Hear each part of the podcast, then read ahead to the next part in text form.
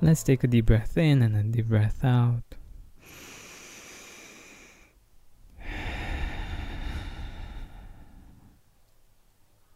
And let's talk a little bit about what we really want.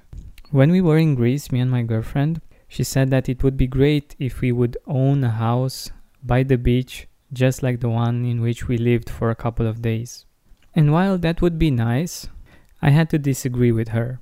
Our tendency as humans is to own. We are territorial, but in my opinion and in my experience, owning something doesn't make you happy automatically. There's this story from Anthony Robbins that he talks about about his maid calling him from his jacuzzi in one of the million dollar houses that he owns while he is in another part of the world working. And I think it's very important for us to be clear on what we really want. What I believe she actually wanted, and I share that desire, is to have the experience of living there for a while, being able to enjoy a beautiful view and a peaceful atmosphere every morning. It's actually the experience that we desire. And I think we live in an amazing world. A world in which people from all around the world welcome you in their houses or in houses that they own.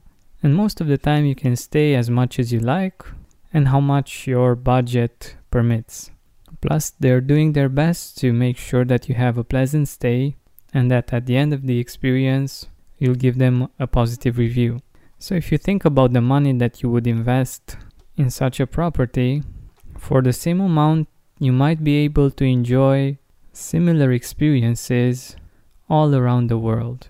Financially, it makes a lot of sense from one point of view. On the other, some may argue that whenever you're not there, you can rent it. But I, for one, don't feel very comfortable with that. And I know that managing a property can be a job in and of itself. Also, some properties in which you can stay for a few days at affordable prices can be really, really expensive to buy or even impossible in some situations. Plus, if you take out a loan, that might condition you to work harder, to make sacrifices, to prioritize work over family, and in my opinion, it's not worth it. And I believe it's up to us to make our life easier, smarter, and instead of us wanting to own as much as possible, to see that we have the opportunity to enjoy many, many beautiful experiences without the need of owning them. So I invite you to think about some of your goals, especially when it comes to owning things. What is it that you mm-hmm. really want? Do you want the yacht? Or do you want the experience of being on a boat with your loved ones sailing from an island to another? Think about some of the things that you own already. How often do you actually use them? Was it worth it to buy them? And think about some of the things that you can rent instead of buying them.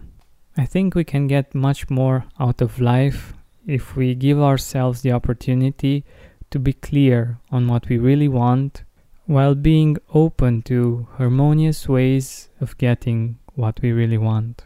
Gary Vee says that many people buy many things just to impress other people, and mostly because they feel insecure about themselves. I believe that the things that we own don't define us, but as I felt in Greece as well, the experiences that we live, they really enrich us. I'm not saying that we shouldn't buy anything, but that being clear on what we really want can make us so, so, so much happier. Thank you so much for listening. This has been Georgian Benta. I wish you an amazing day. Share this episode with a friend or a family member, and don't forget to keep seeking and spreading gratitude.